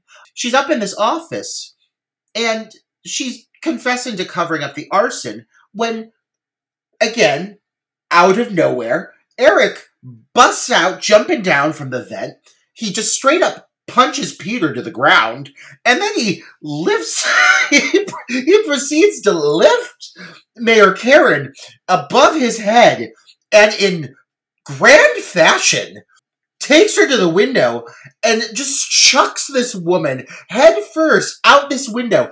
It is one of the most unexpected kills I've ever seen. It's, I mean, I, I will say it pays off. I mean, Morgan Fairchild in that sequin dress going out a window with her hair all big, landing on that table decoration going through her torso. Best kill of the movie, in my opinion. Unexpected, I like everything about it. Oh yeah, the audience has to watch as she lands on that spear and it goes through her. Yeah, and then they're they're like screaming and they look up and we see that Melody has climbed out the window and she's trying to climb across this beam as Eric is like going after her. This movie did not need to go this hard with its ending, but I mean, uh, it is now gone to. I almost feel like this is like on a Die Hard level. Like you got Melody climbing across beams you got Eric chasing her. You got women falling out windows. Ken Foree comes in. He's shooting at Eric. Luckily, you have Buzz and Susie get on the fucking speaker system and very professionally announce that there is a bomb threat. Get out of the building. So people are flipping their shit in their dresses and their suits, running out of the building. It gets really extreme for a moment. This finale is really loaded. Oh, and Melody actually falls off the beam, but she catches on to the banner and is like hanging three stories above the crowd as they're like screaming and trying to get out. Uh, Peter, though, is able to like get her to safety, pull her into safety onto the ledge. Uh, yeah, security guard Foree shoots Eric and hits him in the shoulder as he's like reeling in pain. He notices he notices Mr. Posner, so he's able to like swing from a banner and knock Posner down and then into the office and screaming at him, Look what you did to me! Look what you did to me! And Posner offers him money. He's like, I've made some mistakes, but I may eat my words, but take my take I can give you any amount of money you want. And Eric somehow gets a blowtorch. Where do you get this from? And he's like, Eat this. And he sets fucking Posner on fire. He full on just tackles him midair. He's flying through the air and he knocks the guy through the window. They get knocked into the store called the Rough House, but I don't know what the fuck the Rough House is supposed to be because it's a store that sells both blow torches and it sells kerosene tanks. So I think that's a really bad combination to have in a store together, but it's perfectly placed for a big finale moment where he lifts the blowtorch up and he full on like lights this guy up ablaze. It's really intense. I mean, the guy is on fire. It's pretty wild. And then he falls in that goddamn tank. And I mean, the pyrotechnics in this movie, whoever did it, good for them. Because now you got Eric jumping out the window as this building just blows up behind him, and you have this big epic sequence of him falling, apparently to his death to the ground below. It's just really, really intense. I, I, did not expect this movie to end with such a literal bang. Yeah, and, and Buzz and Susie show up on a motorbike and they're and they're able to pick up Peter and Melody. And as they buzz through the mall and get out, the mall literally blows up like seconds after they exit. And Melody's response is, Well, it looks like Eric got what he wanted. And Peter says, Well, that may be, but at least I got you kind of a weird weird thing to say like you're i mean despite eric turning into kind of an asshole i felt like this dialogue was a little kind of shitty. Yeah it seems really cold considering the relationship she had with eric even though he made some really awful choices. I would have liked to have seen her i don't know maybe just watch on as the building burns with tears in her eyes or something acknowledging all the things the awful things this poor guy went through. I mean at the end of the day he did some really shitty things, but he was also the victim of some really shitty circumstances. And so you do kind of want to see him get his revenge, Eric's revenge. And he does get it, but he also kind of becomes the villain in the meanwhile, and that's kind of unfortunate for him. Yeah, I feel like that's one of the things that was lost on maybe Melody in her reaction to him in the tunnels was the fact that okay, this isn't his fault. Like he, you remember he had a really shitty thing happen. You were there. His parents were burned to death. He's disfigured. I mean, I, I feel like even if she didn't want to be with him, she could have said it a little bit more. I don't know, less harshly. Though I doubt that he would have taken it better either way. But uh, I mean, yeah, we can't forget that Eric was a victim as well. So take that as you will. But the film ends with a long extended shot on Eric's burned, now he's completely burned, lifeless face. And the end credits begin to roll, and then we get that song Is there a madman in the mall? Is there a phantom in the mall? Or is it just in? And kind of inappropriate lyrics now, but at least it has its own theme song. I like this like catchy finale that it has. Um, not the tone I expected. I also was totally anticipating he that he would open his eyes during the final shot, but he does not. Which I'm like, thank God, this poor man. I mean, let him fucking die. How many burns does this man's face have to take? His face is now completely charred, blackened. Um, so yeah, I'm happy he didn't come back to life. He deserves peace. I will say, if I had to applaud this film for anything, the hardest that would be it, because I totally thought that they were going to go the cliched route and open up his eyes to make way for a sequel, and and thank God they did not yeah, he's dead, and that's the end. There was never a sequel, and we got our we got our saga of the Phantom of the Mall, Eric's Revenge. You know, is it the best slasher film that come out of the '80s? No, not by far. And there are points where calling it a slasher film is even pushing it. But again, I just find that this film is cheesy, absurd, ridiculous as it is, is just so watchable and just so entertaining it's it's just something you can put on and i think it's just going to put a smile on your face because of the stupidity and the absurdity that's that's playing out on screen. Oh, it's very enjoyable. I mean, it makes not a lick of fucking sense. And you're left feeling kind of empty towards the characters. But the process of getting from point A to point Z, it's a hell of a fun time. I mean, it feels very of the era, but in the best possible ways. And the areas that it does succeed, the strengths of the film, often the characters, uh, which keep the movie going, even when it hits some of its more absurd plot points. A lot of the characters in this film are really likable. None of the focal characters die. I went into this and I couldn't remember if Pauly Shore made it to the end of the movie, Susie made it to the end of the movie. Um, they do become kind of secondary. They're helping keep a certain aspect of the plot moving along. They do serve a purpose, though. You know, they're definitely pivotal to ensuring that the movie wraps up nicely and that our leads get to safety. Um, and I'm happy that none of these characters meet their demise. Uh, if maybe if this did pan out as a full-on slasher from beginning to end, I would feel differently. But because it does take the route that it takes, I'm cool with them living. That's one of the upsides for me because I think they're all likable characters and they deserve to make it to the end with this situation that's presented with this fucking phantom bench pressing in a mall. again, that's all I could say. As I enjoy the fuck out of this movie, it's stupid as fuck. Uh, I sh- it, it, it is. It's really fucking stupid. But goddamn, is it fun? And that's all I can ask for for a film called Phantom of the Mall. I mean, I just want to be entertained, and I was. It's a film that I would definitely watch again and just throw on for like background as well because it's just I don't know. You don't you don't have to have a lot of I don't know. You, you don't have to pay attention to it all that well to get what's going on because if you miss something, God knows there's going to be another flashback five minutes that's going to show you what you missed. So just I, again, I like it. So guys, let let us know your thoughts on Phantom of the Mall, Eric's Revenge, if you've seen it.